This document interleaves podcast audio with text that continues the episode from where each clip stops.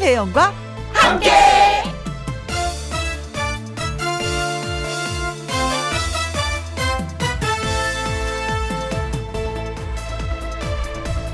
오늘의 제목 30분의 차이 남자들이 외출 준비가 끝났다고 하면은요 바로 나가거나 차에 시동을 걸어도 됩니다.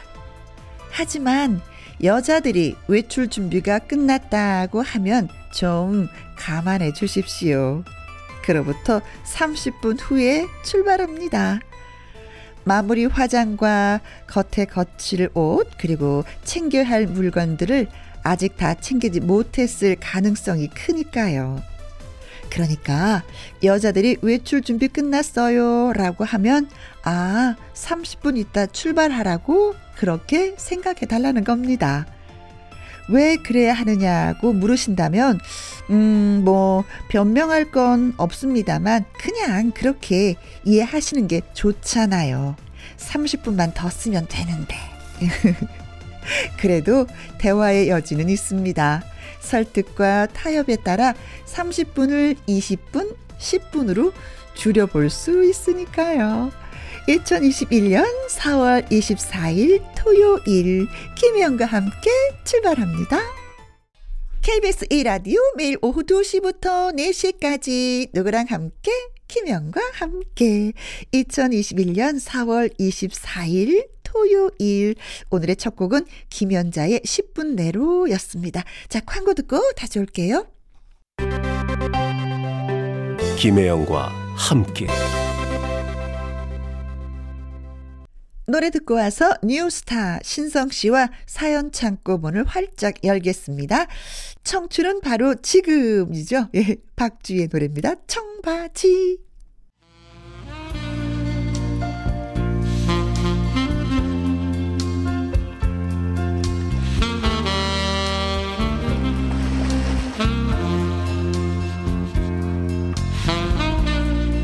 애청자 여러분의 이야기를 잘 들어드리고 잘 배송해 드립니다. 케미온과 함께 사연 창고 오픈.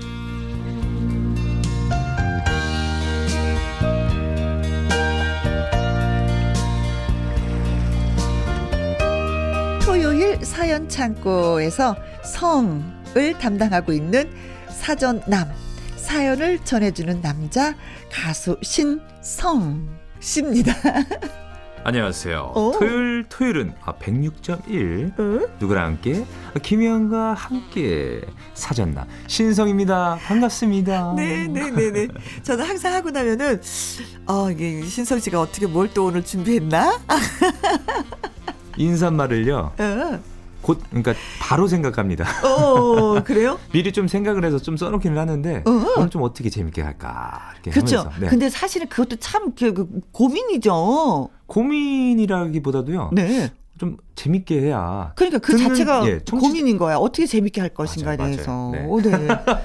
그래서 하게 내가 아, 신성 씨를 소개합니다 하고 나서 뭐라 그러나 하고 참 기대하시죠. 그- 어, 내가 가만히 생각을 해보니까 요번 주에는 신성 씨를 네 번 만나는 거예요. 너무 많이 만났죠. 어, 아우, 월요일에도 만났지. 그렇죠. 또 화요일 날도 우리 또 잠깐 얼굴 봤었지. 저 화요일을 아직도 기억합니다. 그리고 또, 네. 왜 기억한지 아세요? 바로 우리 아영 우리 영두님께서 우리 김혜영과 함께 게스트 식구들 어? 네. 아직은 5인 이상 못 뭉치니까 그렇죠. 딱 그러니까 제한. 예, 딱 해서 4명 해가지고 네.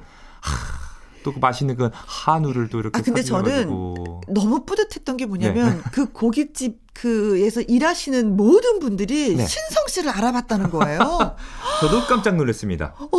어, 저도 마스크를 쓰고 네. 이렇게만 들었는데 어머 혹시 신성 씨 어, 아니세요? 그래가지고 그 제 단골인데 네네네. 저를 반기지 않고 신성 씨를 반기고 더군다나 거기가 5시부터 예, 저녁 준비를 하고 이제는 영업을 하는데 4시 반에 고기가 나왔어요. 신성 씨 때문에. 진짜 너무 맛있어가지고 저 화요일 날 먹었지만 지금 토요일이잖아요. 아직도 지금 아직도 든든합니다 어, 뱃속이. 네. 어우, 다음에는 신성 씨를 내가 잘 모셔야 되겠다. 그런 생각을 했어요. 그리고 너무 기뻤어요. 전 너무 그때 기뻤어요. 다 네. 먹고 그만큼 신성 씨가 성장을 했다는 것에 대해서. 인상 깊었던 말이 어. 아 배고프면 언제든 얘기해 이렇게 말씀하셔가지고. 지금 살짝 배고프려고 그러거든요. 좀 어떻게 라디오 끝나고 했잖아요. 배고프면 먹고 싶은 거 있으면 언제든지 얘기해. 누나 카드 있다? 엄카도 아닌 아카도 아닌 누카. 네. 카드 있다고 한번 자랑해봤어요. 네. 네. 자, 아무튼 반갑고, 우리가 할 일은 사연 창고 오픈이잖아요. 자, 그럼요. 오픈을 해보도록 하겠습니다. 네. 첫 번째 사연, 음, 신성 씨가. 음, 네. 성. 음흠. 최종득님이 보내주셨습니다. 혜영 누님, 신성 씨 안녕하세요. 안녕하세요. 늘 운전하면서 잘 듣고 있습니다. 유쾌, 상쾌, 통쾌한 김혜영과 함께 함께해서 하루가 너무 즐겁습니다. 아이고. 아내와 결혼 전 했던 약속을 지키지 못해서 이렇게 라디오에 힘을 빌려 음? 공개 프로포즈를 하려 합니다. 예. 저는 남들보다 좀 늦은 나이에 지인의 소개로 지금의 아내를 만났습니다. 음? 서로에게 호감을 가지고 만나다가 짧은 연애 기간을 거쳐 평생을 함께 하기로 약속을 하고 결혼을 한 지 어느덧 올해로 15년이 됐습니다. 아이고, 네. 쑥스러워서 말도 잘 못하지만 용기 내어 고백하려 합니다. 뭘요? 근데 좀 억울한 게 결혼 전 저는 단골 호프집에서 친한 친구들 몇 명과 함께 술을 한잔 하면서 네. 유리상자에 사랑해도 될까요? 라는 노래를 부르며 프로포즈를 했는데 네. 아내는 지금까지도 프로포즈를 받은 기억이 없다고 하네요. 아. 그때 친구들과 술을 많이 먹어서 제가 기억을 못하는 건지 음. 아님 아내가 생각하기에 마음에 안 들었던지 아니면 감동이 없었던 건지 네네네. 그래서 지금도 가끔씩 TV를 보다가 프로포즈하는 장면이 나오면 네. 서로 티격태격하다가 아이 이런 거 보지 마, 아 보지 마. 이렇게 성질을 내더니 네. 다른 채널 다른 곳으로 돌리곤. 합니다.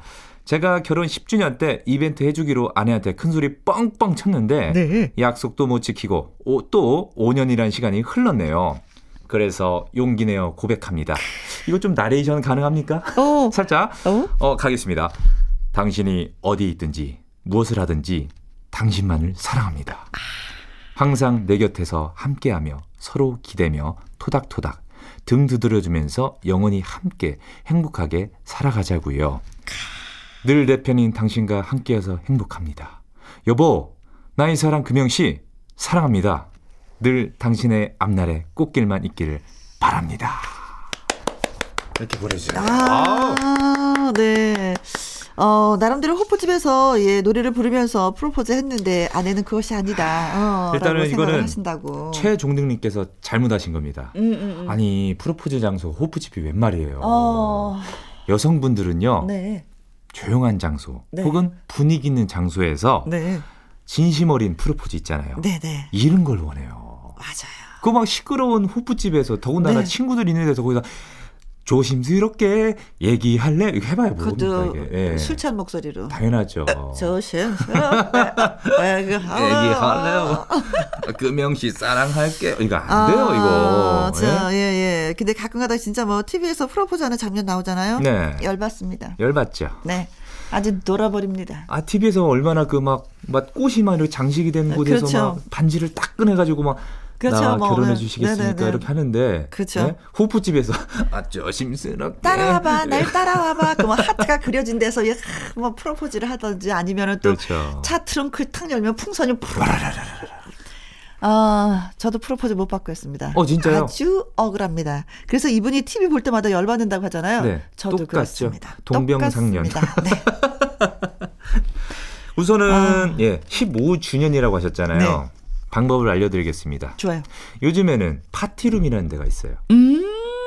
파티룸 장소를 빌려가지고 네. 거기서 진짜 10년 10년 됐을 때도 큰 소리 뻥뻥 치는데 못못 해줬잖아요. 하셨대요. 15주년 5주년이니까 어허. 파티룸 빌리셔가지고 네. 거기서 다 꾸미신 다음에 네. 제대로 프로포즈를 하는 거죠. 아, 혹시 파티룸이 안 된다 싶으면 지금 살고 있는 받아야 된다. 네, 음. 집에 지금 집 있잖아요. 네. 거기 방을 또 예쁘게 또 꾸미셔가지고 어. 요즘 파티용품 많습니다. 맞아요. 뭐 여러 가지 풍선. 그렇죠, 그렇죠. 음. 15전 15주년 너딱 글씨도. 있잖아요. 그렇죠, 반짝반짝한 걸로. 네. 그렇죠. 그리고 또 꽃다발도 그냥 꽃다발 말고 네. 장미꽃에 약간 그 요즘 현금 이렇게 말하는 거 있잖아요.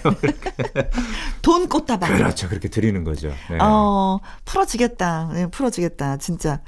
근데 남자들은 이렇게 프로포즈 하는 게 좀 쑥스러운가 봐요. 어, 좀 쑥스럽죠. 어, 근데 저도 이제 애 아빠한테 왜 프로포즈 안 했느냐고 하면 안 했어? 이렇게 넘어가는 거예요. 네. 그래서 뭘 했나 하고 가만히 생각을 해보니까 어느 날 네. 저한테 결혼을 언제 할 거냐고 묻는 거예요. 길에 걸어가다가. 그게 프로포즈였나요? 그래서 제가 저는 서른 살은 좀 넘어서 결혼할 거예요. 그랬더니 갑자기 그럼 나는 어떡하라고요? 이러는 거예요. 네. 그게 프로포즈였나? 박력 있으시네요. 남편분께서. 뭐가 프로포즈라는 거지? 근데 요거 진짜 TV 볼 때마다 울컥울컥 가끔가다 어머 전 저런 나도 저런 뭐 추억이 있었으면 근데 깔끔하게 없네. 깔끔하게 없는데 참 이렇게 뻔뻔스럽게 그냥 같이 살고 있네. 어, 프로포즈를 못하면 뭐 결혼 기념일이라든가, 그럼요, 뭐, 네, 생일이라든가 좀 잘 챙겨주시면 얼마나 좋아요. 네네. 그것도 좀 괜찮은데 또 이 사람은 또 우리 집 그분은 또 안 챙기시네. 음. 자, 야, 진짜 참 억울하게 사네, 인생을. 혹시 저는. 라디오를 듣고 계시다면 안 늦었습니다. 어, 말년이 외로우시지 않으시려면 네. 지금이라도 네. 프로포즈 하세요. 지금 살고 있으면 어떻게 프로포즈를 해야 되는 거예요? 지금 같이 살아달라고 하는 것도 아니잖아. 그냥 음, 뭐 남은 시간 계속 같이 한번 그렇죠. 네. 예, 잘 네. 살아보세요. 네, 네, 네. 음. 근데 뭐 지금 우리 사연 주신 최종등님은 하시면 되는 거네요. 그렇죠. 음, 음. 바로 하시면 된다. 네, 또 마지막에 또 이렇게 어, 편지까지 또 이렇게 띄워주셨으니까 그렇죠. 네. 네. 일단은 1단계는 통과하셨고요. 네. 어, 2단계는 제가 음. 아까 말씀드렸던 것처럼 음. 아, 파티 룸을 좀 빌리셔서 네. 거기서 더 감동적인. 네. 아니면 뭐 두 분이 여행을 가셔서 진짜 뭐 돈다발 하나 탁 어, 내놓으면서 이제 프로포즈 하는 거죠. 여보, 우리 이 돈으로 열심히 잘 살아보자. 오. 아니면 통장 팍 내놓던지. 그러면 그 통장이 혹해갖고 어 알았어 하실 수도 있어요. 네. 이거 알콩달콩 알콩달콩 네. 간만에 정말 그래도 네. 남자분이 하실 마음이 있는 거잖아요. 아, 당연하죠. 우리 쪽은 없어. 왜냐면 안 해줬기 때문에 지금 계속 마음속에 음, 한 켠에는 네. 이게 계속 남아 있는 거예요. 그렇죠. 나도 남아 있는데 네. 안 하네. 모른 척 하네. 그냥 넘어가려고 하네. 이걸 어찌해야 되나, 네. 진짜 여자들은요, 프로포즈 꼭 받고 싶어 해요. 프로포즈 아, 받지 못하셨던 네. 분들, 그리고 하지 않으셨던 분들, 예. 한번 생각해서 이 기회에 한번 풀고 넘어가시는 게 네. 어떨까 싶습니다. 어, 사연을 주신 최종등님이 15년 전에 그 술집에서 아내에게 불러줬던 노래를 신청하셨어요.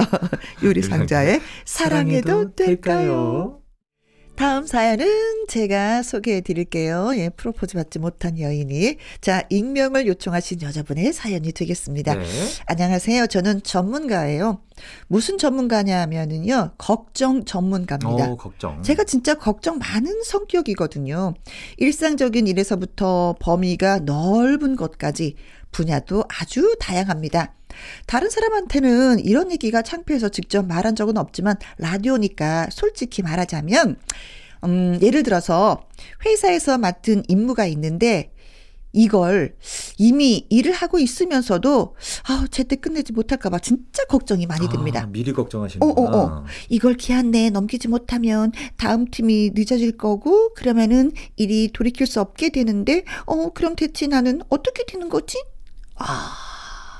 실제로 일이 늦어지진 않는데도 이런 생각이 계속 들어서 속이 타 들어가는 그런 기분. 물론 제 생각을 입 밖으로 내뱉은 건 아니고요.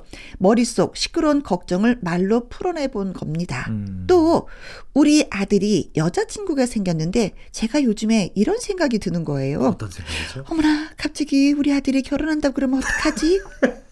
어머, 나는 마음의 준비가 안 됐는데. 그리고 혼수는 어떡하지? 어, 집은 하긴 뭐 헤어진다고 해도 문제야. 음, 가뜩이나 마음이 여린 앤데 그 충격을 받아들일 수가 있을까? 어머, 어떻게 해? 하고 걱정을 합니다. 그리고 코로나. 코로나로, 음, 또 코로나가 끝나지 않으면, 음, 앞으로 내 인생은 어떻게 되는 거지? 어, 합니다. 아유. 너무 걱정이 돼서 이건 말도 하고 싶지 않네요. 걱정을 해서 걱정이 사라지면 걱정이 없겠네. 라고들 하고, 그렇게 쓸데없는 걱정할 필요가 없어. 그만 좀 해. 라고도 하죠. 저도 걱정을 멈추고 편안하게 살고 싶지만 그게 잘 안 되는 거예요. 아우, 됐다면 고민하지 않겠죠. 그렇죠. 네네. 혜영 씨, 신성 씨, 요즘 걱정거리는 무엇인가요? 그리고 그걸 어떻게 툭툭 털어내는지요? 마음이 편안해지는 비결이 있다면 알려주세요. 조언을 듣고 싶습니다. 그러니까, 늘, 아. 그러니까 선 걱정이네요. 선 음, 걱정. 음, 음, 음, 닥칠 일도 아닌데. 선 걱정, 후 걱정. 이, 이, 이, 이러신 분들도 있어요. 가끔 가다가 저는 그 한 번 우리나라에 그 다리가 무너진 적이 있었잖아요. 그렇죠. 그러니까 다리가 다리를 지날 때마다 그 대교를 지날 때마다 염려증이 생긴 거예요. 혹시 또 붕괴가 되지 않을까? 어, 이게 혹시 무너지면 나는 어떻게 되지? 음. 그럼 뒤에 차에다가 튜브를 하나 들고 다녀야 되는 건가? 근데 갑자기 그 하면 그 튜브 꺼낼 시간이 있나? 그럼 그 튜브를 바람을 부어갖고 옆에다 놓고 다녀야 되나? 이런 거. 걸어가다가 다시 혹시 저 대교를 자꾸 가끔 가다 걷거든요. 네. 이름 내가 어떻게 하지? 헤엄을 치지 못하는데 옆에 누구 옆에 걸어가는 사람 옆에 같이 붙어서 걸어야 가나? 이런 생각에 진짜 꼬리에 꼬리를 꼬리를 물어요. 그러다가 어느 순간 아니야, 이건 튼튼하게 지었을 거야. 어, 그냥 지었겠어? 어, 나는 믿어.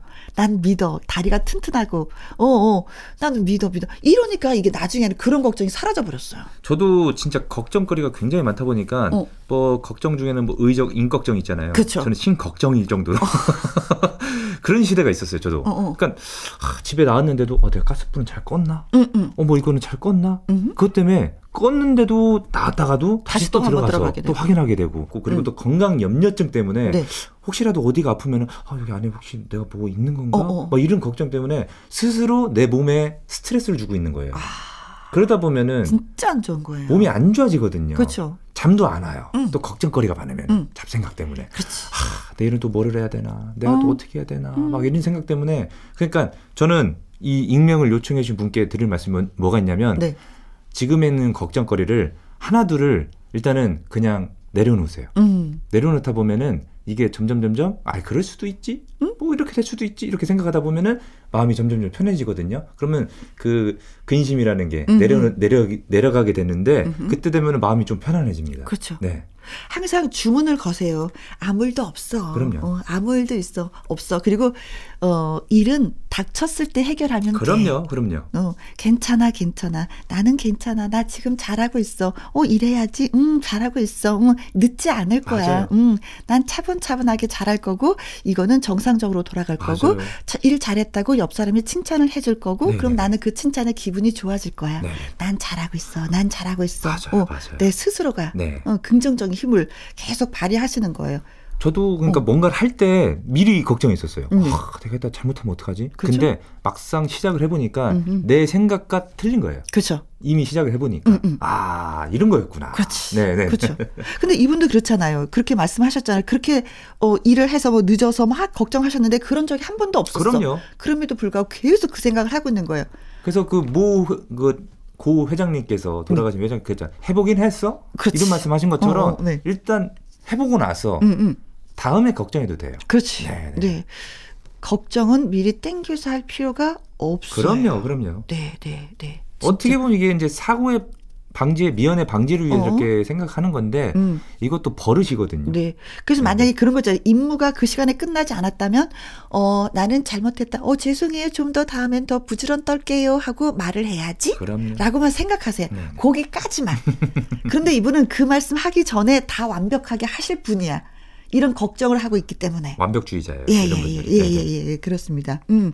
그리고 아들이 결혼하면, 응, 하는구나. 헤어지면, 그래, 헤어지는구나. 라고 생각하세요. 그건 내가 어떻게 할 수 있는 것도 아, 니야 그럼요. 음, 음 그렇죠. 내가 할 수 있는 것만 걱정하시고 할 수 없는 것 자체는 걱정할 필요가 없어. 예, 네, 네. 자꾸 걱정하다 보면 진짜 이 몸에 스트레스 때문에 병이 올 수가 있습니다. 그렇습니다. 예, 뭐든지 그렇습니다. 마음을 편안하게 드세요. 네, 그래요. 네, 네. 이분한테 딱 맞는 노래 저희가 선곡했습니다. 어떤 노래죠? 전인권 씨의 네. 걱정 말아요, 말아요 그대. 그대. 김영과 함께 사연 창고 가수 신성 씨와 함께하고 있습니다. 다음 사연은요. 네, 이성훈님이 보내주셨습니다. 음? 아침에 눈 뜨면서부터 밤에 잠들 때까지 현대에게는 없어서는 안 될 필수품 뭐라고 생각하세요? 현대인한테 없어서 안될 음, 네. 필수품? 네, 바로 제 기준은 스마트폰입니다. 아. 네. 얼른 눈 뜨지 않으면 지각이다 알림을 울려주고 음? 귓가에 좋은 음악을 들려주고 간밤에 무슨 일이 있었나 뉴스를 볼 수 있고 출근해서도 깨독 문자 전화하게 해주고 네. 혼밥을 할 때도 심심치 않게 동영상을 보여주죠. 그래요. 아차 필요한 게 있었는데 깜빡했다. 그래도 걱정 없습니다. 음흠. 바로 스마트폰으로 쇼핑하면 되니까요. 퇴근해서 오는 길 지루하지 않게 게임도 할 수 있고 요즘 꼽힌 거 사진도 찍고 맞아. 집에 돌아와 누워서 또 검색하다 보면 하루가 금방 갑니다. 네. 이렇게 스마트폰을 손에서 거의 놓지 않고 사는 거 저만 그런 거 아니죠? 근데 이게 걱정이 되더라고요. 정말 중독이 아닐까 싶은 게 제가 왜 이런 생각을 하게 되냐면요. 네. 얼마 전 아침에 정신이 없어서 스마트폰을 집에 두고 나온 적이 있었습니다. 음.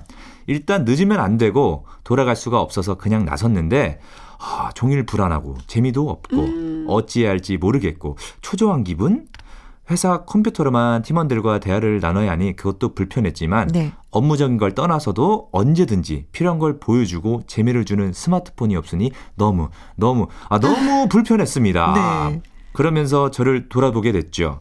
그 작은 기계 하나 없으면 일상이 흐트러지는구나. 어, 심각한데. 네. 중독인 건가? 오. 솔직히 스마트폰 없으면 어떻게 살죠? 못 살 것 같아요. 어. 제가 정도가 심한 거고 다른 분들은 저처럼 휴대전화를 들여다보진 않으시나요? 암튼 눈도 많이 안 좋아진 것 같고 맞아. 너무 기계 의존하는 거 아닌가 걱정돼서 음. 어떻게 하면 덜 의존하고 자유로워질 수 있는지 궁금합니다. 이렇게 보내주셨습니다. 아, 진짜 어우. 이거는 뭐 이분뿐만이 아니라 이성원 씨뿐만이 아니라 이제 뭐, 뭐 어, 스마트폰을 갖고 계신 모든 분들이라면 이거 공감하실 거예요. 아, 그럼요. 어. 요즘 스마트폰은 뭐 인생의 동반자일 정도로 그쵸. 거의 진짜 일상의 98% 네. 예, 정도를 좀 차지를 하잖아요. 일단은 진짜 손에 없으면 불안할 정도로. 네. 예, 어찌 보면은 네. 애인보다도 부모님보다도 형제보다도 친구보다도 더 찾고 더 품에 안으려고 그러고 손에 꽉 잡으려고 그러고 놓치지 않으려고 하는 게 거의, 바로 그 스마트폰인 예, 것 같아요. 거의 스마트폰이랑 뭐 본인이랑 거의 일촌이죠, 일촌. 그렇죠. 근데 그럴 수밖에 없는 게 음. 아까 이게 사연처럼 스마트폰으로 뭐든 다 할 수 있어요. 그렇죠. 뭐 보면은 음식도 시킬 수 있고 모든 게 해결이 되죠. 쇼핑도 하고 또 영화도 보고 음악도 음. 듣고 TV도 보고 그리고 친구들과 어, 네. 일상을 주고받을 수도 있고 모든 걸 모든 걸 스마트폰 하나면 만사 오케이거든요. 그래서 이제 아침에 딱 눈 뜨면 제일 먼저 찾는 게 스마트폰. 스마트폰. 네. 그리고 자기 직전까지 손에 잡고 있었던 게 스마트폰. 스마트폰. 네. 아. 진짜 저도 한번 이 좀 중독성을 좀 이렇게 느낀 게 언제면 언제냐면요. 네. 제가 한번 녹화장을 갔다가 바닥에 떨어뜨려 가지고 액정이 다 망가진 깨졌어. 거예요. 어. 다 깨져 가지고 그때가 또 금요일이었어요. 네. 오후 때였어요. 또 토요일, 일요일은 또 그렇죠. 대리점이 안 하잖아요. 아 서비스 센터가 안 하잖아요. 어. 그래가지고 야 이거 어떻게 해야 되지? 그랬는데 그냥 나름 방법을 좀 선택한 게 어. 집에 이제 노트북이 있거든요. 네. 노트북으로 이제 그 깨톡을 할 수 있으니까 어. 그걸로 중요하신 뭐 작가님들이나 뭐 PD님들한테 어. 제가 지금 이런 이런 상황 때문에 핸드폰 연락이 안 되는 음. 상황입니다. 혹시 중요한 업무가 있으면 매니저를 통해서 좀 연락을 주세요 했거든요. 음. 그, 그렇게 했는데, 아, 집에 너무 심심한 거예요, 이게. 어. 어, 이게 안 되니까요. 네네네. 아, 그래서. 근데 저도 그거 이해할 수 있는 게 뭐냐면, 제가 살짝 그 스마트폰을 잃어버렸어요. 아, 그렇죠. 어. 근데 그 시간이 그렇게 길 수가 없어. 엄청 길죠. 그 다음날 찾긴 찾았는데, 네. 아, 집에서 할 게 없는 거예요. 그, 아, 내가 그동안 뭐 했지? 했더니 너무 친하게 놀았던 거야. 맞아요, 맞아요. 근데 그날, 저는 이제는 스마트폰이 없는데 가족들은 다 있잖아요. 네. 각자 방에 들어가서 너무 재밌게 노는 맞아요, 거예요. 맞아요. 가족이 대화가 없어. 제가 웃긴 거 하나 말씀드릴까요? 그 전에는 부모님이 스마트폰 쓰시기 전에는 네. 이제 그 옛날 그 투지폰 있잖아요. 네. 그 쓰셨거든요. 그러니까 이제 스마트폰을 쓰신 이후로 예전에 제가 그랬어요. 제가 맨날 누워서도 막 보고 맨날 이거 보니까 넌 맨날 그것만 들여다보냐고. 어. 어? 밥 먹을 땐 좀 밥 먹고 저기 하라고 어, 했는데 어어. 요즘에 부모님들도 같이. 스마트폰이시니까 누우셔가지고 잠 안 오시면 계속 그 너튜브를 이렇게 계속 보세요. 어, 나 그래서 말씀드리고 싶은데 스마트폰 만드는 회사에 그 정말 높으신 분들 너무 잘 만들지 마세요. 기능 너무 많이 집어넣지 맞아요, 마세요. 맞아요, 맞아요. 왜냐면 너무 괴로워. 네. 근데 이제 좀 약간 좀 내려놓고 내가 개인적으로 몸으로 할 수 있는 뭔가를 좀 하셔야 되는 것 같아. 운동 같은 그게 좀 필요하더라고요. 네네네. 진짜 네. 몸이 많이 축나요. 이 핸드폰 이게 스마트폰만 요거 막 좀 들여다보고 있으니까. 근데 본인이 알고 계시니까 살짝 고칠 수 있는 뭔가를 좀 찾으시기 바라겠습니다. 네네. 그런데 다 그렇습니다. 차 안에서도 걸으면서도 그러지 마라 그러지 마라 하는데도 또 그렇게 되더라고요. 네. 너무 잘 만들어서 흠이야. 네. 자 노래 한 곡 띄워드리겠습니다. 어떤 노래 들을까요? 어, 뭐 요즘 뭐 이분 좀 음? 핫하죠. 네. 네. 인간 죽음기. 음. 바로 신미래 씨의 노래입니다. 째깍 째깍. 이번에 만나볼 사연은 2006님의 사연입니다. 네. 제 고민 좀 들어주세요. 제가 운동을 하러 다니거든요. 근데 운동하는 곳에서 우연히 저랑 같은 아파트에 사는 주민을 만났어요. 오. 얼굴을 아는 사이니까 인사를 했죠. 그런데 운동을 다 하고 밖에 나와보니, 어? 그 주민분이 저를 기다리고 계셨어요. 당황했지만, 그래, 뭐, 같은 방향이니까 그러셨겠지. 그래서 저는 어쩔 수 없이 말했죠. 타, 타실래요? 아, 이분은 차를 갖고 오고 그분은 차를 안 갖고 오셨구나. 음. 그렇게 제 차를 타고 함께 집에 돌아가게 됐습니다.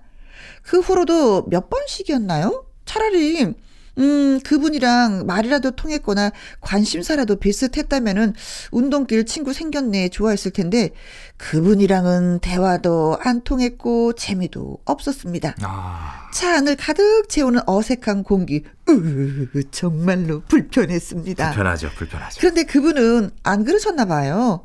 운동이 끝나면 자연스럽게 같이 돌아가는 걸로 생각하시는 것 같았습니다. 계속 거절 못하고 다니다가 제가 운동 끝나고 볼 일이 있는 날에도 마음 편히 가지 못하고 어 저 죄송해요. 제가 먼저 가, 겠습니다. 일이 있어서요. 하면서 사과를 하게 됩니다. 아니 제가 왜 사과를 하는 지경까지 왔을까요? 저는 기사가 아닌데 말이죠. 그렇죠. 솔직히 말하면 앞으로 저 혼자 자유롭게 운동 편안하게 다니고 싶습니다. 근데 뭐라고 해야 그 그분의 기분을 안 상하게 할 수 있을까요? 제가 좀 치사한 건가요? 음. 하셨습니다. 아니 치사한 거 아니지. 그럼요. 그. 럼요 그럼요. 저, 예, 예, 예. 아니 진짜 항상 사람들은 좀 이상한 것 같아. 제가 봤을 때는 이, 이 006님이 네. 정말 배려심이 많고 네. 그러니까 뭐랄까 남들한테 아 이분이 소리를... 좀 체면이 있어. 네네네. 어, 체면이 없으면 아 됐어요. 아, 저 혼자 가겠습니다. 맞지? 늘 바쁩니다 할 텐데 네네네. 체면 때문에 어, 마음 고생을 좀 하고 계시네요. 아 근데 저는 굳이 같이 뭐 이걸 할 필요가 없을 거라 생각한 게. 그럼 어떻게 해야 되는 거예요, 이거는? 어찌됐든 뭐 진짜 이분 만들 기사도 아니고 이분이랑 어. 같이 동행해야 된다는 그런 의무도 아니잖아요. 그렇지. 네네. 더군다나 뭐 엄청 친한 알고, 사이도 아니니까 알고 지낸 사이도 아니야. 아 알고 지낸 사이도 아니고 어. 더군다나 또 태워주면 굉장히 그 정적이 흐르니까 정말 불편하잖아요. 아, 나 이거 어려워. 네네네네.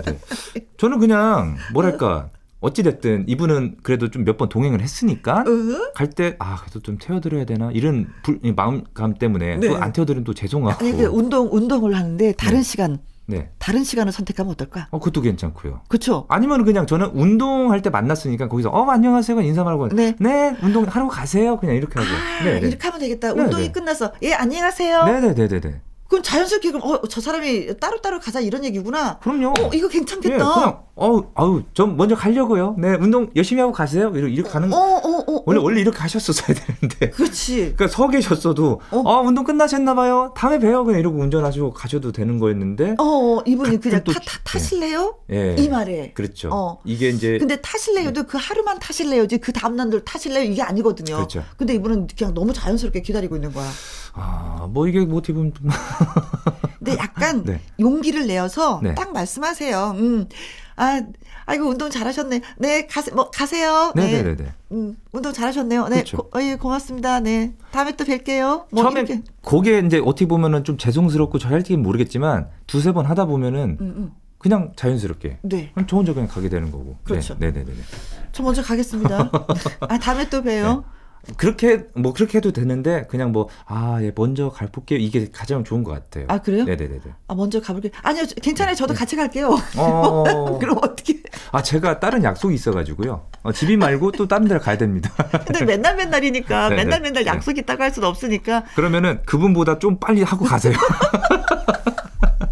빨리 하고 예 먼저 가세요. 예. 예를 들어 그분 뭐 벤치 프레스를 하고 있다. 아유 아유 저 먼저 가보겠습니다. 아유 진짜 마음이 여리신 분이셔가지고 또또 또 아. 이렇게 되는 것 같아요. 네. 네. 그냥 예, 예 먼저 가겠습니다. 네. 혹시 이런 경험 있으셨었나요, 우리 혜영 누님은? 음 저는 이런 경험 그리고 또 만약에 한다 하더라도 좀 이렇게 방송을 하고 이러니까 제 차를 타는 걸 좀 이렇게 약간 좀 미안해 하거나 아유 제가 어떻게 김영 씨를 같이 뭐 이렇게 표현을 해 주시는 분이 계셔서 음. 저는 되려 같이 가요 괜찮아요 하는 입장이지만 네. 이분은 또 운동 끝나고 나면 몸이 풀어지잖아요. 그쵸. 그럼 혼자 좀 여유롭게 어, 천천히 이렇게 또 싶은 혼자 있고 싶은 그런 게 있거든요. 어, 어. 아무튼 네. 괴로움은 떨쳐버리시고 한 말씀 꼭 하시기 바라겠습니다. 네. 이건 고민도 아니요. 날려버리세요. 당연하죠. 네. 고민이 아닙니다. 네. 빨리 네. 가세요, 그냥. 그리고 홀로, 예, 운전하시면서 여유롭게 가시는 거 괜찮을 것 같습니다. 네.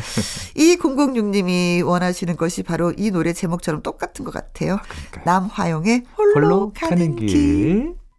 KBS 이라디오 김희영과 함께 오늘 사연이 소개되셨던 최종등님, 익명 청취자분, 이성훈님, 2006님에게 피자, 피자 교환권 보내드릴게요. 보내드릴게요. 자, 2부에서는요, 강유론 기자와 함께 연예계 팩트체크로 찾아오도록 하겠습니다. 조금만 기다려주시고요. 자, 1부 마무리 곡은 누구 노래? 신성의 노래죠. 사랑의 금메달. 네. 이 노래 들으면서 저는 입으로 돌아오고요. 또 신성 씨와는 바이바이 하도록 하겠습니다. 네, 다음에 봬요. 네. 정치 여러분들 다음 주에 뵙겠습니다. 안녕히 계세요. 김혜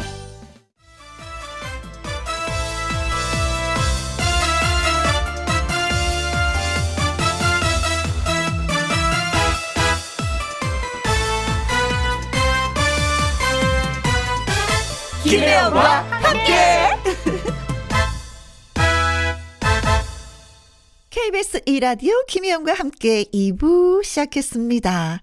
2부는요, 강희롱 기자의 연예계 팩트체크, 강 기자님과 함께 흥미진진 연예가 소식 정리해보도록 하겠습니다. 그 전에 노래 하나 듣고 올게요. 신승태의 휘경동 블루스. 김혜영과 함께.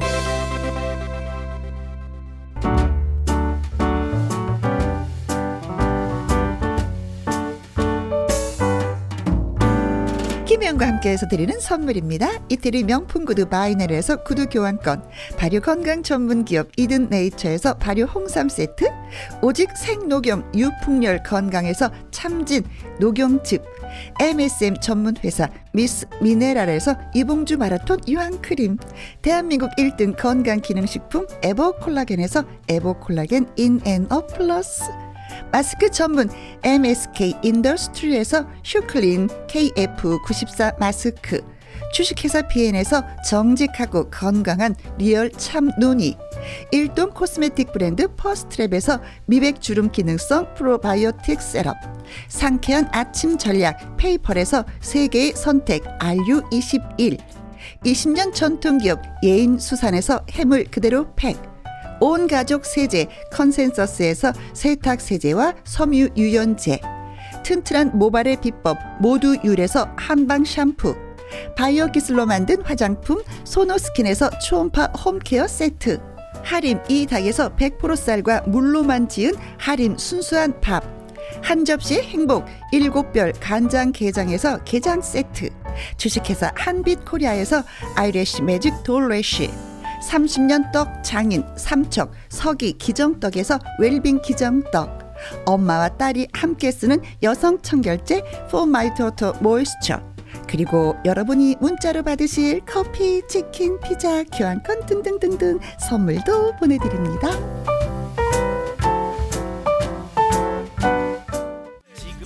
슛 들어갑니다. 영화 한 편 찍으시죠.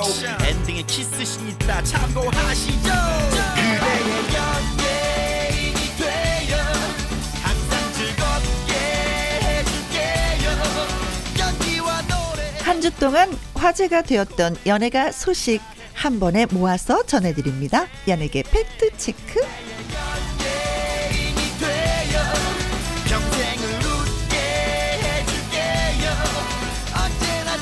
강유령 더팩트 대중문화 기자님 나오셨습니다. 안녕하세요. 안녕하십니까 강유령입니다. 음, 네. 아 뉴스 들을 때마다 아 이것도 연예가 소식이네. 어 이것도 이 사람한테 이런 일이 있었네라고 생각할 때마다 아 저 자리에 또 강유령 기자님이 뛰어가셨겠지. 네 맞습니다. 네.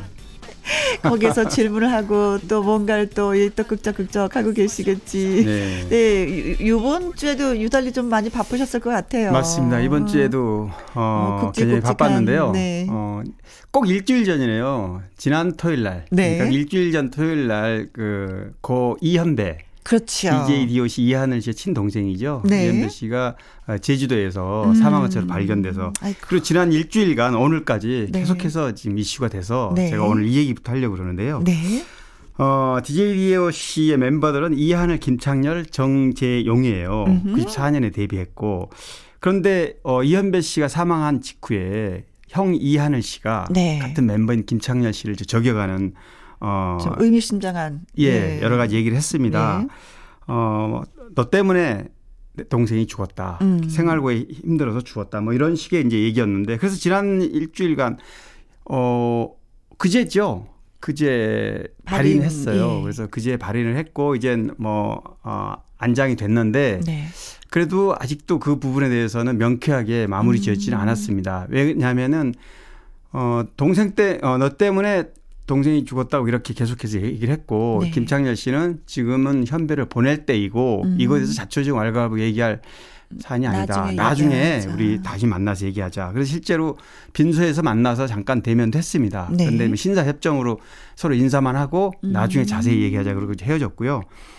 어 그래서 이제 지난 주에 저희 취재진이 또 제주도도 갔다 아, 왔습니다. 왜 이게 문제가 뭐였냐면 어 DJ DOC 멤버들이 세 명이서 제주도에 타운하우스를 하나 짓자. 네. 그래서 알고 보니까 이하늘 씨가 제주도 바닷가에 땅을 지인들하고 한 천 평 정도 사놨더라고요. 음. 그리고 한 달 뒤에 민박집을 하기 위해서 네. 어, 주택이 딸린 한 100여 평 200평 정도의 크기를 음. 마을에 샀습니다. 그래서 네. 여기는 어 김창렬 씨하고 정재용, 이한을 이렇게 셋이서 DJ DOC 멤버들이 하는 걸로 네. 지분을 모아서 하기로 했는데 정재용 씨가 경제적으로 어려워서 빠지기로 했고 네. 김창렬 이하늘 씨만 하기로 했는데 예, 돈이 좀 부족하니까 두 사람이 사긴 샀어요. 네. 땅이랑 주택을. 그런데 이걸 리모델링해서 민박집을 만들어야 되는데 그 비용이 없으니까 네. 어, 이하늘 씨가 동생 이현배 씨한테 참여, 참여를 해라. 아, 대신 그 지분을 음. 같이 하자. 그래서 이현배 씨는 인천에 있는 아파트를 2억 3천에 팔아서 네. 그 돈을 가지고 이제 제주로 진짜 내려갑니다. 어, 본인은. 어. 그리고 다른 사람들은 서울에서 왔다 갔다 하고요. 네. 근데 이현배 씨가 진행하다가 리, 어, 리모델링 비용이 8천만 원 원래 들기로 어, 든다고 예상이 됐는데 음. 한 1억 2천쯤 드니까 음. 김창렬 씨가 이건 비용이 너무 많이 발생해서 수익성이 없다. 네. 그래서 나는 빠지겠다 이랬다는 아. 거죠. 아. 이하늘 씨 주장입니다. 네네. 그래서 결국에는 이하늘 씨는 어 김창렬 씨가 빠지는 바람에 동생이 경제적으로 혼자 매달리고 힘들다 힘들게 음. 지내다가 뭐뭐 뭐 나온 얘기 중에는 오토바이 택배도 하고 뭐 이렇게 네. 어, 배달도 하고 이렇게 했다는 거죠. 그래서 이제 죽었다 그러는데 그 부분에 아. 대해서는 지금 어 제가 보기에는 네. 우리가 취재해 본 바에 의해서 보면 양쪽이 주장 그렇게 해요. 근데 음. 김창렬 씨가 아직 명확한 자신의 입장을 내놓지는 않았지만 네. 김창렬 씨도 그렇고 이하늘 씨도 그렇고 당시 경제적으로 힘든 상황이었어요. 왜냐하면 음. 이하늘 씨 이미 땅을 천평을 지인들하고 사놨기 때문에 네. 그게 25억에 매입을 했더라고요. 등기 보니까. 아. 그거를 물론 본인 돈이 전부는 아니지만 네. 상당 부분을 대출을 또 받았고 음, 음, 음. 이렇게 힘든 상황에서 이 게스트하우스를 하기로 한 상태에서는 굉장히 경제적으로 쪼들 힘들었던 모양이에요. 뭐월 음. 대출이자가 400만 원이었다 그러니까 네. 그 와중에 벌어진 갈등이었고 네. 어, 땅, 그러니까 투자 음. 제주 투, 땅 투자와 관련된 갈등이었던 겁니다. 멤버끼리. 네. 어쨌든 그런데 어, 이현배 씨는 제주 가서 열심히 어떻게 음, 자립을 해보려고 하다가 음. 결국에는 힘에 붙여서 네. 뭐 사망한 경제적으로는 굉장히 힘든데 사망 네. 원인은 뭔가 심장마비 네 심장마비라고 추측이 했는데요 어 부검 결과로는 심장에 이상이 있긴 있지만 그게 사망 원인은 아니다 음. 그리고 이하는 씨가 주장했듯이 교통사고 후유증이라고 그랬는데 네. 그것도 아니다 교통사고 후유증으로 볼 수 없다 근데 음. 아직 국가수 어, 약물 독극물 검사는 아직 안 나왔어요 네. 조만간 나올 텐데요 나오더라도 제가 보기에는 어, 어떤 뭐 외 력이라든지 다른 네. 이유로 사망을 갖지는 안아 보여 현재까지는 네네네. 네, 네. 그런 상황입니다. 근데 또 한 가지는 그 김창렬 씨가 작사한 걸로 알려진 곡들이 친동생 저작권. 이연배 씨가 썼다라는 주장이 있어서 네네. 이것이 사실이면 또 김창렬 씨가 거에게 손해배상을 할 수도 있다라는 그럴 수도 있는데요. 손해배상 문제는 뭐 좀 복잡하긴 한데 음. 사실 고 이연배 씨, 그러니까 이하늘 씨 동생이 DJ DOC의 상당히 많은 곡들을 네. 작사 작곡했다고 주장을 했는데 20년 동안 가사를 써줬다고. 네네 이 부분은 정재 용 씨나 김창렬 씨가 아직 답변이 없기 때문에 음. 그게 뭐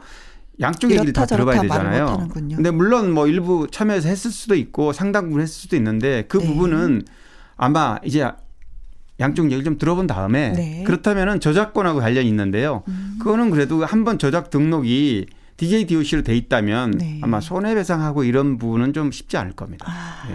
네. 알겠습니다. 자, 이제 토요일에 만나는 강유론 기자의 연예계 팩트체크 애청자 여러분이 궁금해하시는 연예가 소식이라든가 강 기자님에게 묻고 싶은 질문을 홈페이지 게시판에 올려주시면은요. 이 시간을 통해서 소개도 해드리고 선물도 보내드리도록 하겠습니다. 김수희 멍해 강희론 기자의 연예계 팩트체크 다음 주제로 넘어가 보려고 하는데, 와!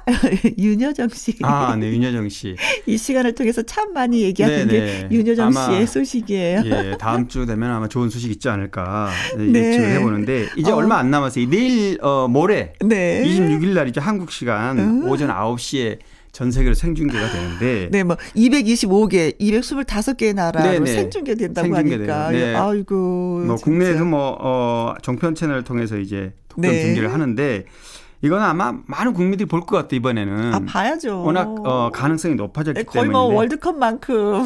네네. 뜨거워요. 그 과연 어, 아카데미 시상식 무대에서 음. 어떤 말을 할까. 네. 물론 그냥 어, 후보로 지명된 걸로 끝난 게 얘는 너무나 아쉬울 것 같고 네. 어, 상을 수상을 해서 네. 어, 수상 소감을 한번 들어봐야 되는데 어, 수상 제가 지난주에도 얘기했지만 수상 가능성이 너무 높습니다 지금. 그러게요. 사실 뭐 저는 뭐 거의 확신할 하는데요. 네, 투표를 했는데도 뭐 1등과 2등의 차이가 1위와 2위 차이가 어마어마해요. 그렇죠. 압도적이죠. 예. 어, 윤여정 씨가 4,558표고 예, 2위가 예. 588. 그러니까 10배 차이, 거의 예, 10배. 예, 예, 그렇습니다. 네. 이게 그 할리우드에서 아카데미 시상 전에 이제 닷새 전에 지난 20날 있었던 건데요. 네. 어, 시상식 결과를 점치는 사이트가 있어요, 미국에. 음. 어, 골드더비라는 사이트인데 네. 여기에서 전문가, 편집자, 일반 회원을 대상으로 어허. 윤여정 씨 수상 가능성에 대해서 어, 여우 조연상 네. 후보자를 놓고 해봤더니 네. 말씀하신 대로 윤여정 씨가 4,500표 정도를 받았고 네. 다른 경쟁자인 뭐 마리아 바칼로바라든가 글렌 클로스, 네. 어멘다 사이프리드 이런 어 여우 조연상 다른 네. 후보들은 후보가 몇 명 정도예요? 4명, 5명이에요. 5명. 윤여정 씨까지. 네. 그런데 다른 분들은 거의 뭐 10분의 1, 네. 20분의 1 정도밖에 뭐몇 표를 받으신 분들 계시더라고요. 예. 그렇기 때문에 어, 그리고 이것뿐이 아니에요. 전문가 27명 중에서 24명한테 수상으로 지명이 됐습니다. 윤여정 아, 씨는. 윤여정 씨가. 그리고 뭐 골드더비 편집자는 11명. 뭐 오스카상을 해마다 예측, 정확하게 예측한 전문가들 네. 탑24, 24명 음. 회원들이 윤여정 씨 쪽에다가 압도적으로 지지를 해서 네. 76% 일반 회원들 일반 회원까지도 꽤 많거든요. 8천 음. 몇명 돼요. 어 그런데 그 투표자들 네. 그분들도 76%니까 네. 아마 뭐 이 정도면 거의 여우 조연상을 받을 네. 가능성이 크다. 근데 지금 LA에 치료 중이신데 네. 내가 수상하면 사람들이 기뻐하겠지만 나는 지금 스트레스 엄청 받고 있어요. 윤여정 씨다운 멘트예요. 네. 그래서 어 진짜 그러시겠다. 아 사람들의 어. 무슨 올림픽 어 금메달리스트를 바라보듯이 네. 압박감을 준다는 거 아니겠습니까? 어, 맞아요. 하기야 뭐 저희도 늘 그렇잖아요. 네, 저, 맞습니다. 저희로 인해서 또왜또 스트레스를 받으신 것 같은데 아무튼 뭐 노년의 덕도 빛나는 그런 배우고 상을 받고 안 받고를 떠나서 여기까지 온 것 자체가 영광이고 진짜 축하 할 일인데 그런데 네. 받을 것 같아요. 네, 그런데 받을 것 같아요. 네, 그래서 기대를 또 하게 되고 네네. 네. 저희가 스트레스를 더 주는 것 같습니다. 네. 네. 음, 진짜 그 이 상을 받게 되면은 일본 영화 그 사유나라에서 주연 배우 네 네. 그 조연을 하셨던 네, 조연 배우 남자분이시죠? 아, 아니 아니 여자분이에요. 여자분이세요? 네네. 어. 어 57년 만에 네. 만약에 상을 받는다면 유정 씨가 음. 근데 거의 뭐 받을 가능성이 높아졌기 때문에 어, 네. 어, 뭐 아시아에서도 정말 어 거의 네. 반세기 만에 이제 그렇죠. 이런 상을 받는 한국 영화가 102년인데 역사상 네. 최초로 진짜 그렇죠. 아카데미 아카데미 연기상은 한 번도 받은 적이 없기 네. 때문에 아 그렇습니다. 음. 어, 저는 뭐 이렇게 주연이 아니라 조연상을 받으시는 거잖아요. 네. 때로는 우리 인생의 주연이 아닌 조연도 이렇게 빛날 수 있구나라는 걸 예, 다시 한번 또 예, 느꼈어요. 주연보다 빛나는 조연이라는 말을 네, 해요. 네. 사실 조연이 정말 연기파 조연이 없으면 음. 주연이 빛날 수가 없거든요. 그렇습니다. 네. 정말 그렇습니다. 74세 정말 멋지십니다. 네. 인생을 너무나도 멋지게 쓰고 계십니다. 네. 근데 또 조영남 씨가 아침마당에 출연해가지고 또 네. 윤여정 씨의 영화는 꼭 본다고. 네. 조영남 씨가 인생에 가장 후회스러웠던 것 중에 하나가 네. 바로 윤여정 씨하고 어, 헤어진 거. 아. 이 얘기를 했어요, 본인이. 네. 근데 윤여정 씨를 살면서 제일 잘한 게 이혼한 거라고 또 아, 말씀하셨어요. 그러니까요. 네. 그래서 조영남 씨가 어 그림 그 논란이 되기 전에 네. 직전에 이제 윤여정 씨에게 꽃다발도 전달하고 그랬어요. 영화 네. 시사 다시 좀 잘 지내고 싶어서. 예, 잘 지내고 싶어서 그런데 이제 다 마다하고 그래서 네. 그럼에도 꾸준하게 윤여정 어, 씨 바라기로 음. 제가 작년 말에 윤여, 어, 조영남 씨 자택 저기 예, 예. 예. 영동대교 남단에 있는 자택에서 인터뷰를 한 적이 있는데 네. 그때도 윤여정 씨 얘기가 나왔는데 윤여정 씨에 대한 어떤 음, 늘 갖고 있더라고요. 아련함이. 네. 나이 드신 아무래도 아마 또뭐 애들 엄마니까 네, 그렇죠. 예, 그렇지 않을까 네. 싶습니다. 그래서 조영남 씨의 노래를 준비했습니다. 아하. 정 주고 내가 우네. 아, 딱 어울리는 노래네요. 네. 강유론 기자의 연예계 팩트 체크. 이번에 나눠볼 주제는 배우 서예지 씨에 관한 소식이 되겠습니다. 네네. 어, 지지난 주인가요? 그 가스라이팅 음. 네. 김, 배우 김정현을 컨트롤했다 네, 해서 그 소식을 전했죠. 전해 드렸었는데 사실 사회적 무리를 일으키는 연예인들 음. 유명한 스타 유명한 사람 다 그렇죠. 그런데 특히 어 연예 스타들은 네. 광고 모델로 많이 출연하잖아요. 그렇죠. 그게 결국에는 뭐 돈과 명예 중에 돈 음. 부분에 해당하는 부분인데요. 음. 인기를 얻으면 자연으로 따라오는 겁니다. 그런데 사실 인기와 구설수, 논란 이런 거는 양날의 검이어서 맞습니다. 인기로 올라왔을 때는 그렇게 대접을 받지만 네.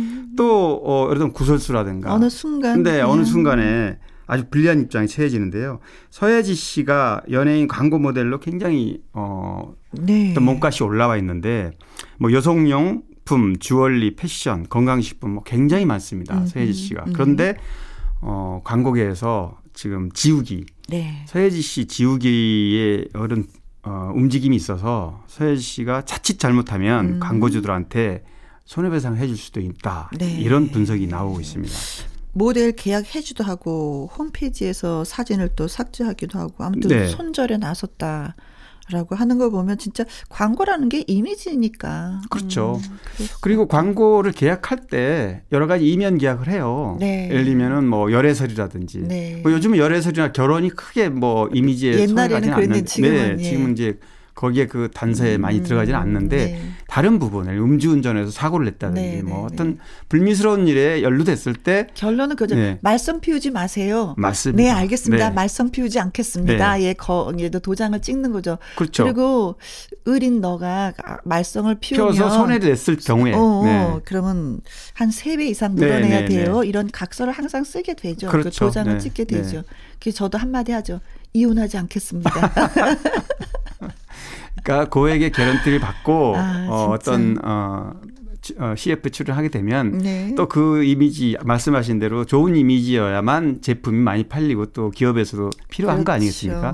근데 그 마이너스를 줬다면 네. 그에 대한 경제적 어, 비용으로 음. 보상을 하라는 얘기죠. 네.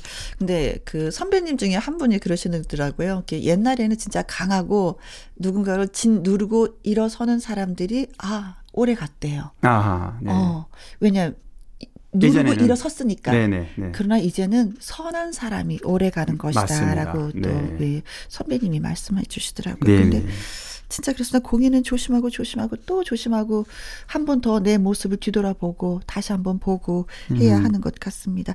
그럼에도 불구하고 영화는 또 개봉을 했는데 네. 어, 계속해서 잘 나가고 있다. 네, 맞습니다. 영화는 어, 물론 영화 어, 시사회는 참석을 안 했습니다. 네, 네. 왜냐하면 뭐 기자들이 여러 가지 그 음. 관련 갑질 관련 가스라이팅, 그렇죠. 학폭 뭐 이런 어, 논란에 대한 질문이 많을 걸 예상이 됐, 음. 됐고요. 그래서 참석을 하지 않아서 영화 영화에도 아주 부정적으로 영향이 미치지 않을까 이렇게 음. 예상을 했는데 음. 이 영화는 의외로 반응이 좋습니다. 네네. 그래서 네.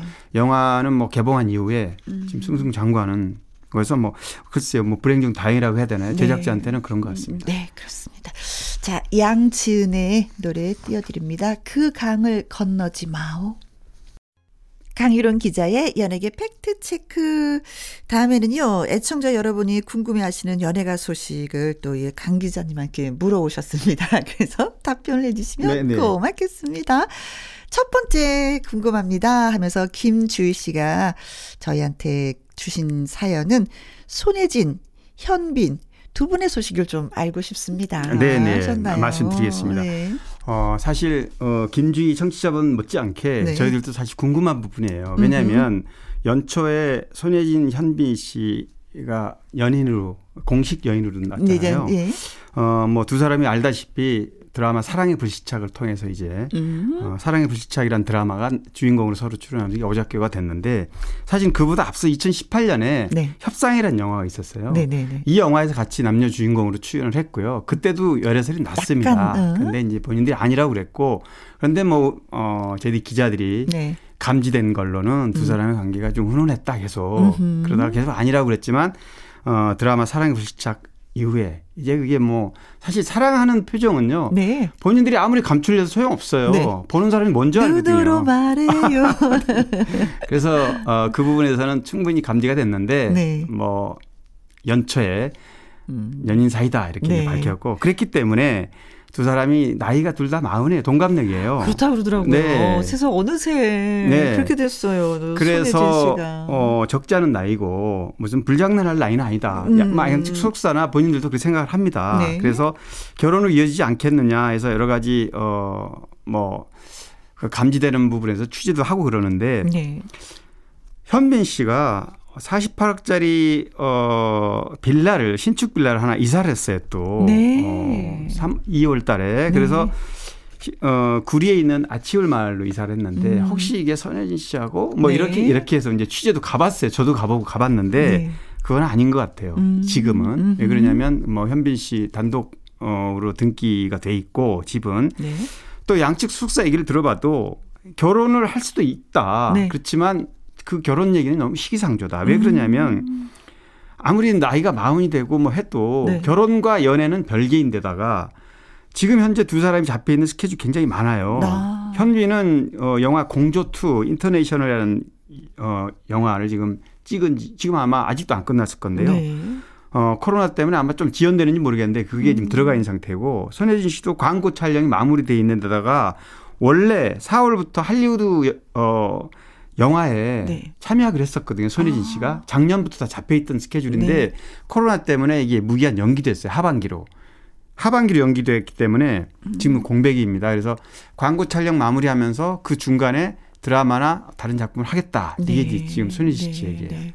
아무튼 뭐 저 바라보는 저희 입장에서는 두 분이 결혼하셔도 아무 이상이 아무런, 없다고 생각해도 네, 네. 박수를 쳐 드릴 테니까 그러니까요. 좋은 소식 네. 들려왔으면 그랬으면 좋겠습니다. 좋겠습니다. 네. 때 이게 공개가 됐기 때문에 연애하는데도 마음이 좀 편하지 않을까라는 생각하고 현미 씨는 또뭐 청소기 모델이 또 되었다고. 네. 네. 아주 좋아요. 좋아요. 아주 좋아요. 네.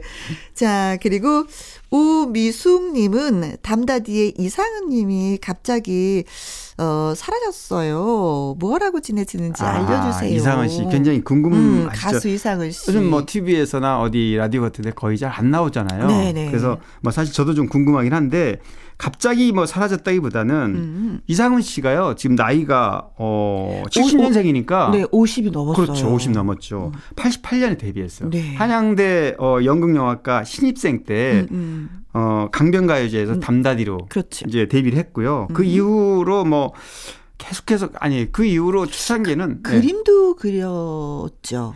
어, 그림, 음. 뭐 영화, 네. 사진, 음악, 라디오 DJ, 여행 네. 작가 아무튼 대단히 어, 다방면의 어, 아티스트 활약을 하는 음. 어, 어, 가수였고요.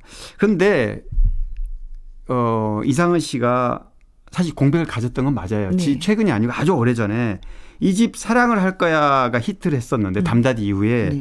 이 노래가 표절 시비에 휘말렸어요. 음. 그때 어, 이상은 씨가 미국으로 유학을 갑니다. 네. 한 5년 이상 공백을 갔습니다. 그리고 또 미국 유학 갔다 바로 한국에 돌아오지 않고 일본에서 활동을 또 합니다. 또한 음. 5년 가량을. 네. 그러니까 굉장히 오랫동안 국내 활동을 하지 않았고요. 지금은 이제 컴백을 했, 한국에 돌아왔는데 네. 진작에 돌아왔지만 국내 돌아와서도 인디 음악 중심으로 네. 그걸 하다 보니까 이 대중 매체라든가 TV나 라디오 같은 데서 이제 만나보기가 네. 쉽지 않았던 거죠. 그러니까 아마 지금 어 우리 우미식 청취자님처럼 네. 어느 날 갑자기 사라졌 처럼 보이는 건데 사실은 음. 굉장히 오래 전부터 네. 어, 활동을 안 했다고 봐야죠. 글자라도 저도 진짜 이분에 대해서 알고 싶다 싶어서 한번 이렇게 두들겨 봤더니 아, 더 이상은 힘들어. 어허. 예. 절반 이상은 음. 증세 완, 뭐 완화, 뭐 음. 84세 이상은 1차 접종. 이상은 김혜영이었습니다. 이상은이 이렇게 나오는 거예요. 어, 야. 아, 그래서 좀 아쉬웠어. 아, 예, 그러니까, 좋은 노래도. 아, 음, 그 아무리 인기가 있는 예, 대중 스타라도 어, 대중 앞에 안 나타나면 네. 이렇게 우미식 정치자분처럼 이렇게 기억해 주는 분도 있지만 네. 하는 분들은 또 이렇게 기억에 그렇습니다. 예. 네, 좀 뵙고 싶네요. 네. 자, 그리고 탤런트 노지훈 씨가 안 보여서요. 궁금해요 하면서 청취자 이제 콩으로 3277님이 또 글을 주셨네요. 아, 어. 너무 어, 노지훈 씨는 네. 활동 계속 해왔어요, 사실. 어, 예. 네. 최근에도 최근에 네. 저기 드라마 붙여 봤어요. 아 그럼요. 결혼 작사 이혼 작곡이라고. 네네. 1편에서 했어요. 네. 김보현 씨 남편으로 나와서 맞아요. 했고요. 근데 최근에도 마인이라는 드라마에 캐스팅 됐다가 네. 마인이 이제 어 출연료 때문에 어허. 고액 출연료 이 출연료가 어떤 좀 음. 맞아야 되는데 네. 어, 노주현 씨는 뭐 57년에 데뷔해서 뭐 TBC 출신이고요. 네. 68년에 데뷔했으니까 뭐 엄청난 원로급 배우잖아요. 네네. 인기도 네. 많았고. 그리고 저는 네. 그 노지현 씨가 그 안성에서 카페를 운영하고 있거든요. 아 가보셨나요? 예예. 예. 아, 그 네. 탤런트 김영국 선생님하고 예 아, 같이 한번 나들이를 한 적이 있었는데. 네. 오, 뭐 저수지도 있고 뭐 공간도 굉장히 넓어요. 공을 진짜 많이 드셨 드렸더라고요. 안에 음. 되시는 분 늘 꽃을 사다가 그냥 꽃이 만발하게 피고 음식도 맛있고 뭐 한번 이렇게 되게 좋았어요. 이거 노지현 씨는 거기 정성을 엄청 많이 들이시더라고요. 네네. 지금도 이제 방송 드라마 활동도 하지만 음, 음. 그 지금 말씀하신 대로 지금 74세 정도 70, 70 중반 됐는데 네. 뭐 굉장히 건강하게 음, 음, 음. 말씀하신 대로 이렇게 네. 어, 전원 생활도 하시면서 네. 어, 방송 활동도 꾸준히 매너가 하고 얼마나 네. 좋은지 네. 그날도 아주 그냥 그냥 뿅 갔네요 그 매너에 그래요. 네. 자, 이상은 씨의 노래 한 곡 골라봤습니다. 음, 언젠가는 들려드립니다. 가수 인생 히트곡 시간입니다. 나의 히트곡, 나의 인생곡. 자, 어떤 가수의 이야기를 또 듣고 오셨는지, 취재하셨는지. 오늘은 문희옥 씨. 아, 네, 네, 네. 성은 김희옥 바로 맞아요. 떠오르죠. 네, 김희옥, 아, 문희옥 씨. 네, 문희옥 씨는 또 역시 히트곡 부자예요. 가요계. 굉장히 히트곡이 많습니다. 그래서 히트곡이 워낙 많아서 본인이 어떤 걸 나의 인생곡으로 생각하는지 네. 뭐 사랑의 거리라는 이런 약간 빠른 이런 노래가 먼저 히트했거든요. 네. 근데 이제 그건 저는 성은 김희호가 네 맞습니다. 얘기를 들어보니까 네. 본인도 당연히 압도적으로 이 곡이야말로 나를 오늘날의 문희옥을 만들어준 곡이다 네. 이렇게 얘기를 하더라고요. 사연도 많아요. 이 성은 김효의 이니셜이 누구냐 아, 이것 이니셜 때문에 DS가 누구냐. 네. 어 그런데 먼저 이 어, DS에 대해서 먼저 얘기를 하면 이, 네. 이 노래의 작사를 조동산 작사가가 했는데요. 네. 유명하신 분이죠. 어, 이 노래의 조동산 씨의 친구분이 네. 20대 때 굉장히 사랑했던 여인이 있었대요. 음. 20살 어, 20대 때. 어, 그 여인도 물론 같이 사랑했고. 네. 그런데 결혼을 하려고 그랬더니 부모가 여성의 부모가 이미 정해놓은 정혼자 아. 뭐 예전에는 그런 일들이 많았지 않습니까? 그렇죠. 부모와 부모가 예 당사자의 어떤 의견보다는 부모끼리의 어떤 어, 약정, 네. 정, 음, 정원이죠. 아픈 사랑을 하셨네. 네. 그래서 이제 어쩔 수 없이 거기 시집을 간 겁니다. 그래서 그 친구분이 50이 넘도록 결혼을 못하고 아. 이 여성을 어, 그리워하면서 이렇게 기다렸는데 아. 그런 와중에 이제 조동산이 친구분이 그 사연을 듣고, 가사로 만든 걸 듣고 가사로 만들었고 그래서 김 씨인 거는 맞습니다. 네. 그런데 문희옥 씨한테 물어봤더니 DS가 누구냐 했더니 문희옥 씨잘 모르겠대요. 그분이 동숙인지 네. 달숙 씨인지 어쨌든 DS라는 이니셜을 가진 분인데 네. 이거를 이름을 밝힐 수가 없었던 게 왜냐하면 음. 가사에도 나옵니다. 음. 성은 김이지만 이름을 밝히면 음. 그 사랑하는 결혼한 그분이 옆에만 있으면 이 노래를 들었을 경우에 네. 그래서 이제 그걸 가려줬다는 거예요. 그런데 이게 성은 김이요 이름은 DS 이렇게 불러주면 굉장히 애절합니다. 이 노래 네. 이 사연을 듣고 들으면 아니 또 이름을 모르니까 더 궁금하면서 네, 네 누굴까 누굴까 이 생각을 참 많이 하고 이런 질문을 굉장히 많이 받으셨을 것 같아요 문희옥 씨도 어, 그래요 예전에도 어 많이 받았다는데 음. 문희옥 씨가 데뷔 후에 어 얼마 안 돼서 이 노래를 불렀는데 네. 그때만 해도 자, 어, 이 노래에 대한 맛을 잘 몰랐대요. 음. 왜냐하면 어, 그 젊은 젊고 20대 때는 이 노래를 불러도 네. 뭐 작사 어, 작곡가분이 이렇게 정풍성 작곡가라고 그러죠 이 네. 노래. 그런데 가르쳐 주는 데 불렀는데 이제는 애도 나왔고 어. 나이도 50 넘어서 또 보니까 어. 네, 느낌으로 부를 수 있는 네네. 노래가 된 거죠. 아, 지금 이제서야 이 노래가 어떤 노래라는 거를 아, 알겠다. 그래. 그래서 트로트는 나이가 좀 있어야지 그 감정이 생긴다니까요. 저도 뭐 이 노래를 가끔 뭐 라디오라든가 음. 이렇게 TV를 통해서 가끔 들은 적이 있지만 네. 문희옥 씨가 이 얘기를 듣고 나서 다시 들어보니까 네. 아, 느낌이 아, 이렇구나. 이게 사연이 있다는 게 그래서 뭔가 작사가도 네. 물론이고 작곡가가 그 의도에 맞춰서 네. 노래를 만든 거죠. 그렇습니다. 그렇습니다. 애청자 여러분이 궁금해하시는 연예가 소식이라든가 강 기자님에게 묻고 싶은 질문을 홈페이지 게시판에 올려주시면요. 오늘처럼 소개해드리고 선물도 보내드리겠습니다. 오늘 소개되신 김주희님, 우미숙님, 콩으로 3277님에게 저희가 커피 쿠폰 보내드리도록 하겠습니다. 어, 문희옥의 성은 김이요 들으면서 또 강 기자님하고 헤어지도록 하겠습니다. 다음 주말에 우리 또 만나요. 네. 고맙습니다. 네, 수고하셨습니다. 네.